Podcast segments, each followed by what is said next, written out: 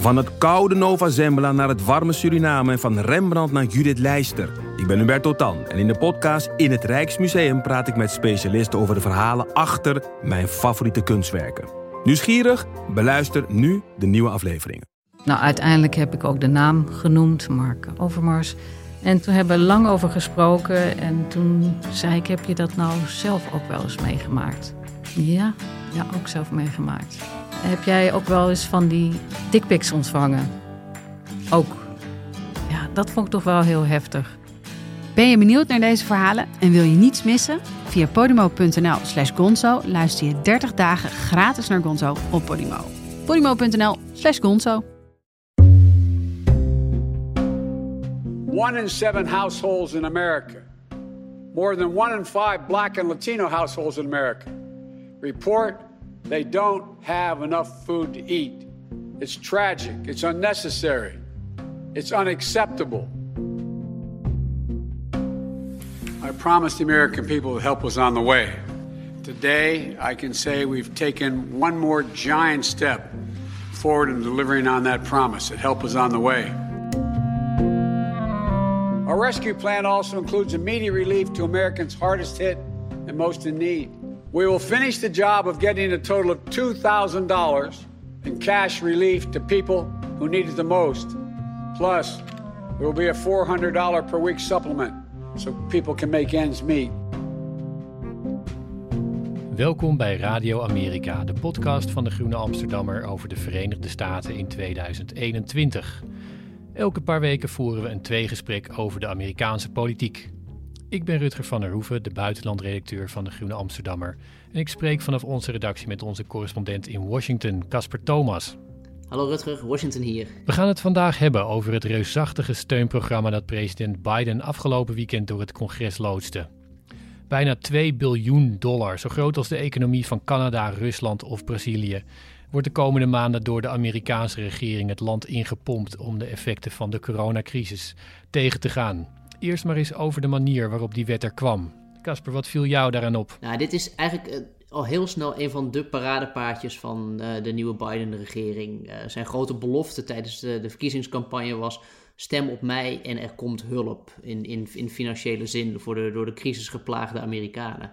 En die belofte heeft hij uh, behoorlijk snel uh, ingelost en ook echt op substantiële wijze. Uh, je zei het al, het is, het is 1900 miljard dollar is het. Dat is echt een gigantisch bedrag. vooral, ook, dat is heel belangrijk, het gaat bijna in zijn geheel naar Amerikaanse gezinnen. Uh, Trump heeft ook stimulusgeld uitgetrokken toen hij president was. Maar dat, daar ging een heel groot deel ook van naar het bedrijfsleven. Um, en van Bidens uh, stimuluspakket gaat slechts 4% naar bedrijven. Dus het is echt een heel erg op gezinnen gericht uh, stimuluspakket. Heel veel geld. Um, en zelfs gewoon direct geld in het handje voor mensen. Iedereen krijgt een cheque van, van 1400 dollar. Krijg jij het trouwens ook? Uh, ja, ik krijg er zelf ook een. Ik ben uh, Amerikaans inwoner en ik heb hier een, een SOFI-nummer. Uh, dus ergens de komende maanden valt hij dan in de post. Het is heel ouderwets natuurlijk dat het een cheque is. met uitgegeven door het ministerie van Financiën en in te ruilen voor, voor 1400 Amerikaanse dollars. Um, je vertelde dat dat een, een manier is van hem alleen om zijn presidentschap uh, vorm te geven. En dus ook om ja, de economie van, het, van de komende jaren vorm te geven, toch? Ja, het is een soort dubbel doel zou je kunnen zeggen. Wat Biden doet. Hij zegt aan de ene kant uh, de, economie stimuleren, uh, maar, maar via eigenlijk de laagste inkomens. Dus, dus ook hoe rijker je bent, hoe minder je, je, je krijgt eigenlijk van die stimulus. Um, dus door gewoon mensen die echt geld in het handje te geven, wil je eigenlijk tegelijkertijd uh, armoede tegengaan en de economie stimuleren. Uh, en dat, dat doet natuurlijk een beetje denken aan, uh, aan de tijdperk van het New Deal, het presidentschap van Roosevelt, die eigenlijk op dezelfde manier, met dezelfde economische filosofie, dat dubbele doel probeerde na te streven. Aan de ene kant armoede opheffen, aan de andere kant de economie aanjagen. Die analogie die je, die je treft, die wordt ook in de Verenigde Staten gemaakt. Het is ook zo dat Biden daar heel erg uh, duidelijk op lijkt, uh, lijkt aan te slaan. Dus als we even teruggaan naar, die, uh, naar wat Roosevelt deed, er was een hele diepe recessie, de, de Great Depression in de jaren 20 en 30. En Roosevelt ging er tegen met een nieuw plan door heel erg veel geld uit te geven namens de overheid, met name in infrastructuur en loonsteun en, en het creëren van arbeid voor de armste Amerikanen. En daarmee kreeg hij ook die die economie inderdaad aan de praat. En wat, uh, wat Biden nu probeert te doen is heel duidelijk die economie aan de gang krijgen. Maar er is ook volgens mij een, uh, een analogie in de, in de politieke filosofie ervan. Want Roosevelt werd destijds heel erg aangevallen. Die werd, um, er is ook een biografie over hem dat heet A Traitor to His Class. Zo werd hij gezien door rijkere Amerikanen die vonden dat hij hen in de steek liet.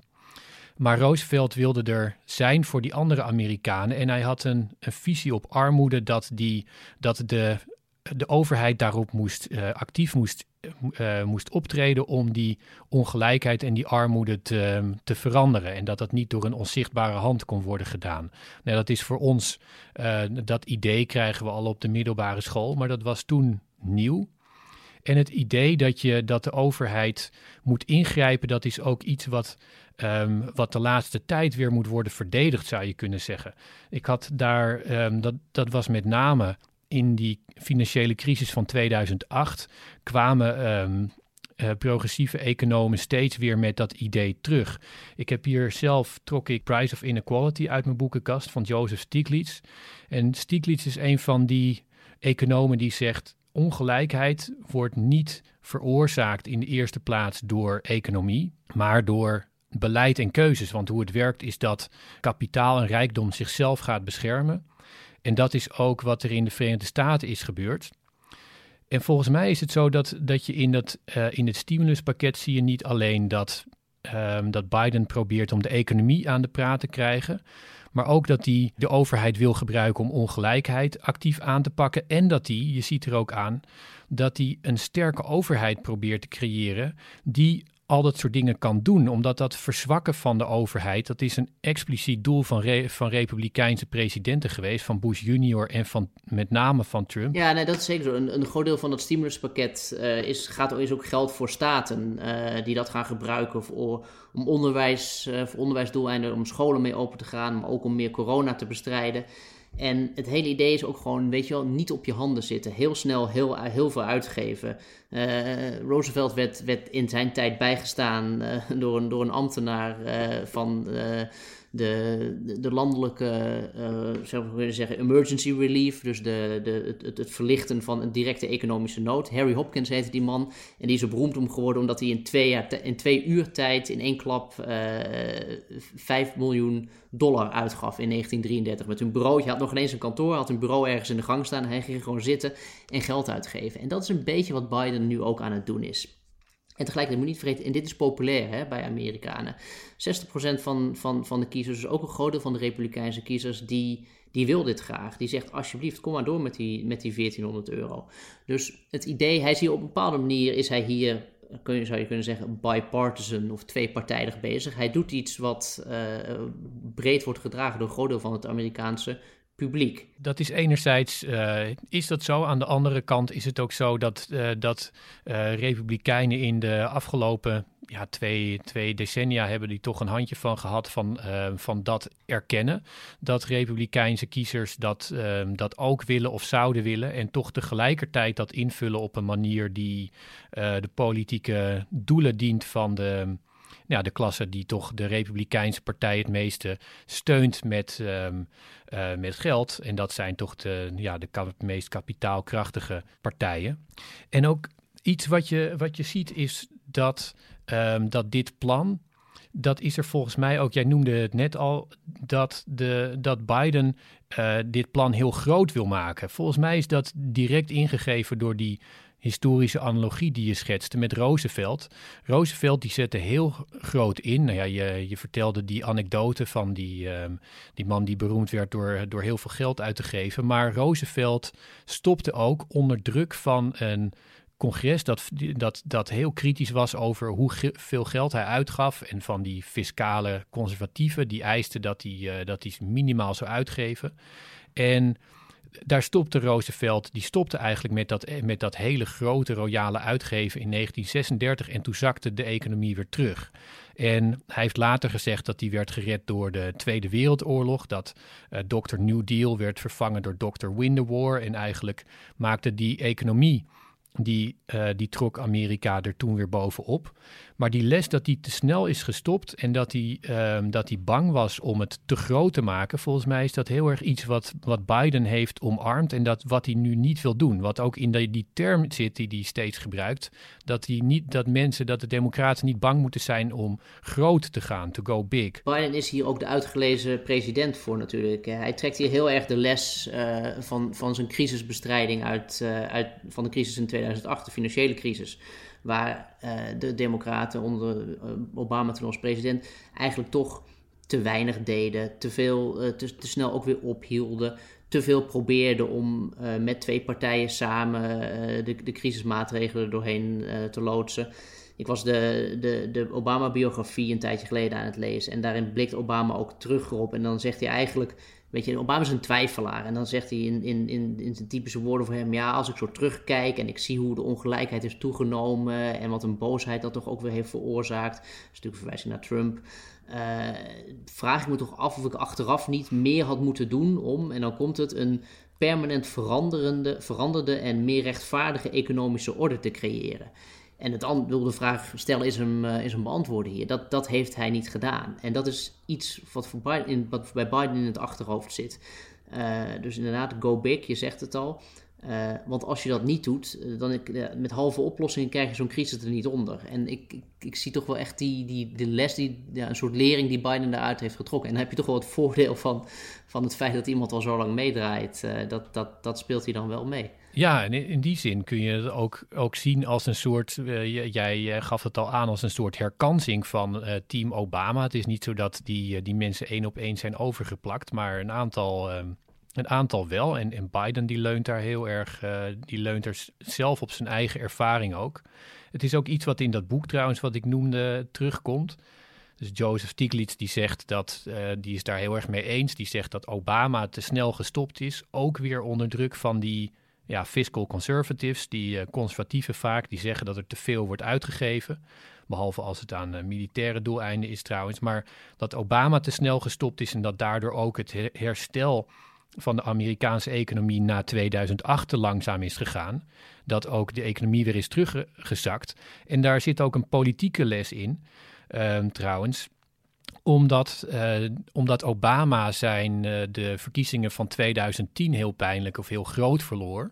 En dat achteraf wordt dat door Stiglitz en anderen gewe geweten aan het feit dat hij, dat te snel is gestopt met uh, geld tegen die crisis aangooien.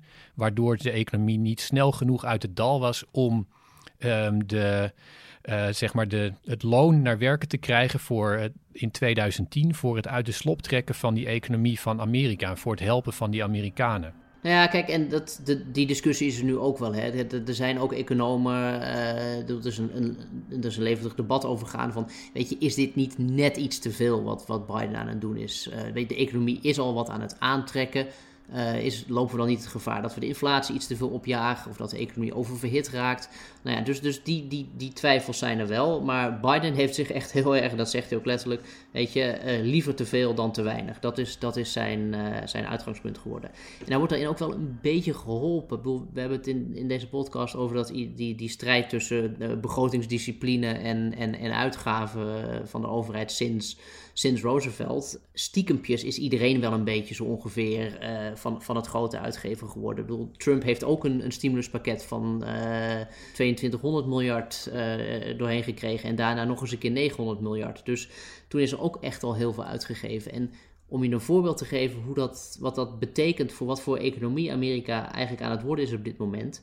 Als je een, een doorsnee gezin zou nemen uit, uit zeg Massachusetts, een ouder, een ouder stel, twee kinderen, één iemand heeft zijn baan verloren, dan heeft hij het afgelopen 12 maanden in totaal meer dan 60.000 dollar extra van de Amerikaanse overheid gekregen. Dat is gewoon een volledig modaal Amerikaans inkomen is... twee keer modaal hier in Nederland. Ja, nou, dat is, dus kun je nagaan wat een, wat een enorme bedragen dat is. Dus de, de, het idee van Amerika als een soort land uh, waar alles maar aan de markt wordt overgelaten, dat, is, dat, dat moet je ook echt een beetje bijstellen op basis van dit soort dingen. Op het moment dat de nood aan de man is, op het moment dat er crisis is, kijkt Amerika heel erg naar de overheid en uh, grijpt de overheid ook in, uh, in, in, in de samenleving en, en neemt ze gewoon de regie in handen.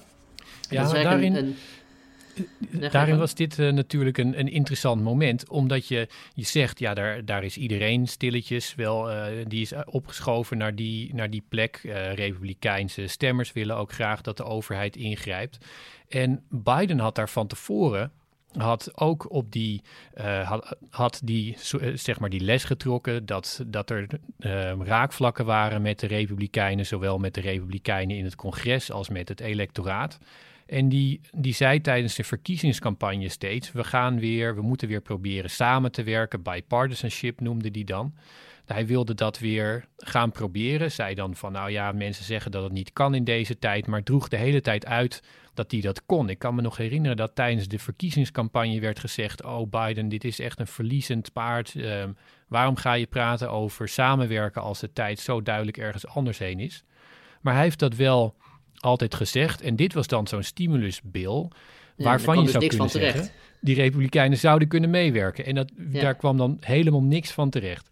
Nee, echt nul. Hè? Moet je even, even beseffen. Ik bedoel, er was. laten we even. Ik grijp nog even terug op de, op de, op de Trump-tijd. Uh, Trump stimuluspakket werd aangenomen uh, met steun van beide partijen. Uh, op dit moment, Biden komt met een stimuluspakket. Economen zeggen nog steeds dat het nodig is. De Fed roept er ook om. Uh, en er is niet één republikein te vinden die bereid is om zijn handtekening daaronder te zetten. Dus het he de hele belofte van bipartisanship is, is wat mij betreft, uh, en, en, en volgens mij ook dus een beetje wat, wat Obama of wat Biden en de Democraten betreft, is hier, hiermee voorbij. Als op het moment dat er niet eentje, één, één republikein bereid is om mee te doen. En, maar tegelijkertijd, wat we net al zeiden, die gaat dan wel een beetje, die partij gaat daarmee in op tegen het, de wens van de kiezer. En dat is natuurlijk interessant, want waarom, zou, waarom zouden de Republikeinen dat doen? Blijkbaar vinden ze obstructie tegen een win voor Biden, om het zo maar te zeggen, op dit moment belangrijker dan de, de wens van hun groot deel van hun eigen achterban te honoreren. En dat doet een beetje denken aan. Ik was een, een boek aan het lezen dat hier een beetje over gaat. Dat heet The Death of Politics. Uh, het is geschreven door Peter Weiner. Weiner, ik weet niet helemaal zo nou precies uitspreekt. Hij was adviseur van Reagan, adviseur van Bush. En hij zegt eigenlijk: het idee. Politiek kan niet zonder die compromisvorming en zonder, zonder dat bipartisanship, zonder die samenwerking. En een partij die daar niet meer aan meedoet, die plaatst zichzelf eigenlijk buiten de politiek en maakt zichzelf op een bepaalde manier ook een beetje irrelevant. Dus ik vroeg me ook wel af of dit misschien een een voorbeeld was waarbij de Republikeinse Partij toch eigenlijk op het verkeerde spoor komt te zitten uh, door, zich, door niet mee te willen doen aan Biden's stimulusmaatregelen. Ja, het zou kunnen. Het is wel interessant als je je afvraagt van wat is nou precies de les die, daar, die dan Biden en andere mensen met ervaring uit die Obama-jaren uit hebben getrokken. Want um, Biden heeft daar zijn neus gestoten eh, in, in het denken dat hij, dat hij toch gematigde republikeinen wel zou kunnen bereiken. Uh, Clinton heeft daarin zijn neus gestoten. Die uh, zag zichzelf ook als een, als een gematigde democraat die toch in staat zou moeten zijn om republikeinen mee te krijgen. Die twee, de, die twee presidenten hebben heel veel te maken gehad met obstructie. Met name Obama is daar, ehm, heeft daar heel erg veel last van gehad. Maar eh, hoe zie jij dat? Welke, welke les zeg maar, zouden ze hieruit kunnen trekken? Behalve dan uit de, les die, die je zou kunnen noemen van bipartisan kun je even proberen aan het begin van de rit. Zodra duidelijk is dat, um, dat de Republikeinen niet meedoen, kun je ze verder negeren. Ik denk dat, dat Biden een afweging aan het maken is tussen, tussen twee dingen. Iets wat jij ook al noemde in het begin, laten zien dat de overheid er is voor Amerikanen. Dat de overheid iets doet. Uh, dat die nood kan verlichten op het moment dat die nood aan de man is. Uh, dat is, dat is één kant van de politiek. En de andere kant van de politiek is dat, dat samenwerken tussen die twee partijen hier in Amerika. En uh, wat die Peter Wiener ook zegt in zijn boek The Death of Politics. Hij zegt het, het laten zien dat de overheid er is voor mensen om hun leven beter te maken. Om ze een dienst te bewijzen, om ze te beschermen, om ze te helpen als het moment dat de wind tegen zit.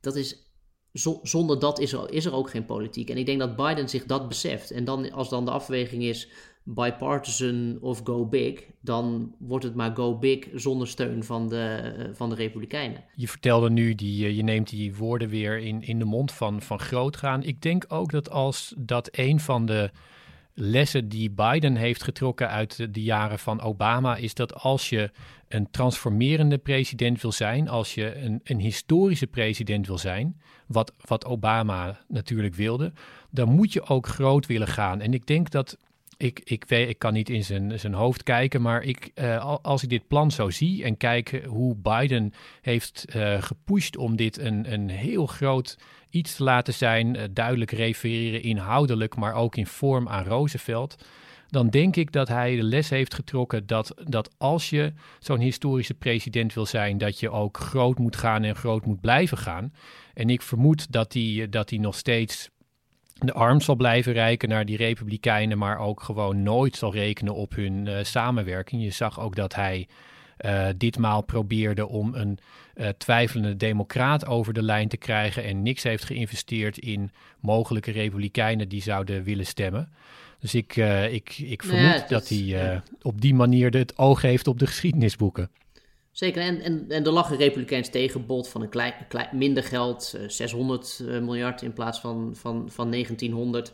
En daarvan heeft de Biden-regering gewoon gezegd, ja, dat, dat is veel te weinig. Uh, dat, daar, daarmee helpen we te weinig Amerikanen.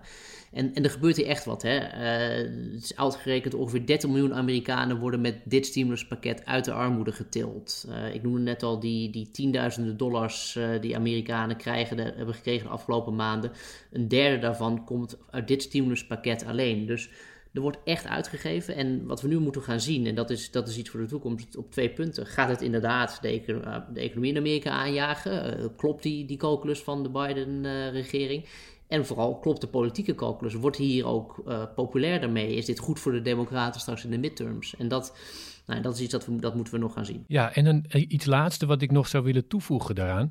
Iets wat, wat, waar we in het begin van de podcast over hadden. Het is dus niet alleen zo, volgens mij, dat Biden hiermee de economie wil aanjagen. En dat hij het wil doen op een manier die hem politiek over anderhalf jaar, als de volgende verkiezingen alweer zijn, um, die, die voor hem positief uitpakt. Maar ook dat hij wil gaan proberen om iets fundamenteels te veranderen in de economie van de Verenigde Staten. En in de ongelijkheid die de huidige economische opzet um, stimuleert en, uh, en in stand houdt. In die zin een poging volgens mij om een, een transformatie in uh, economisch gebied in gang te zetten. En ja, daarvan moeten we dan ook natuurlijk over langere termijn pas uh, kunnen we zien of dat werkt. Ja, ik denk, ik ben daar iets minder, ik zie dat iets minder snel gebeuren. Want het is, dit is ook een hele korte termijnwet. Hè. Dit geld is in september is het allemaal weg en op. Dus dan moet er weer nieuwe politieke strijd worden geleverd uh, voor, voor, voor de volgende ronde eventueel. Um, ik, ik zie het toch als, als een soort transformatie van niet zozeer de economie, als wel gewoon de, de, de rol van de overheid ten opzichte van, van mensen. En gewoon heel simpel, op het moment dat je te weinig hebt, zorgt de overheid dat je genoeg hebt. Of daarmee de diepe Amerikaanse ongelijkheid ook verdwijnt, dan moet je ook een, eh, dan moet je met ook het belastingstelsel aanpakken. Dan moet je de, uh, de, wat bedrijven moeten afdragen en wat ze vervolgens moeten teruggeven aan werknemers. Nou goed, al dat soort dingen, dat, dat, dat is een, een, een grote vlechtwerk. Maar goed, misschien is dit een begin daarvan. Dat, dat, dat zou heel goed kunnen. Uh, en, en onderwerpen genoeg in ieder geval voor Radio Amerika ook om te blijven volgen. Ja, ik hoop dat die gematigde Biden zeg maar, zich toch in die, in die richting blijft ontwikkelen. En uh, we gaan het inderdaad zien, Casper. Wij gaan uh, vinger aan de pols houden in ieder geval. Een radicaal op leeftijd, dat is uh, dat Radicaal is op leeftijd. Dus, hey, dankjewel. Goed. We bellen weer. Zeker. Dag. U luisterde naar Radio Amerika, een podcast van de Groene Amsterdammer.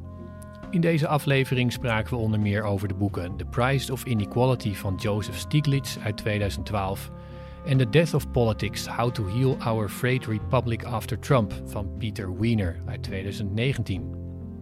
U hoorde Rutger van der Hoeven en Casper Thomas. De introtune is van Blue Dot Sessions en de podcast werd gemaakt door Bert Terhoeven. Als u deze aflevering interessant of goed vond, dan kunt u ook de vorige afleveringen terugluisteren. Die staan allemaal nog online. Later in de week is de reguliere podcast van de Groene Amsterdammer er weer en over een paar weken is Radio Amerika terug. Wilt u meer van ons lezen of abonnee worden van de Groene Amsterdammer? Ga dan naar www.groene.nl.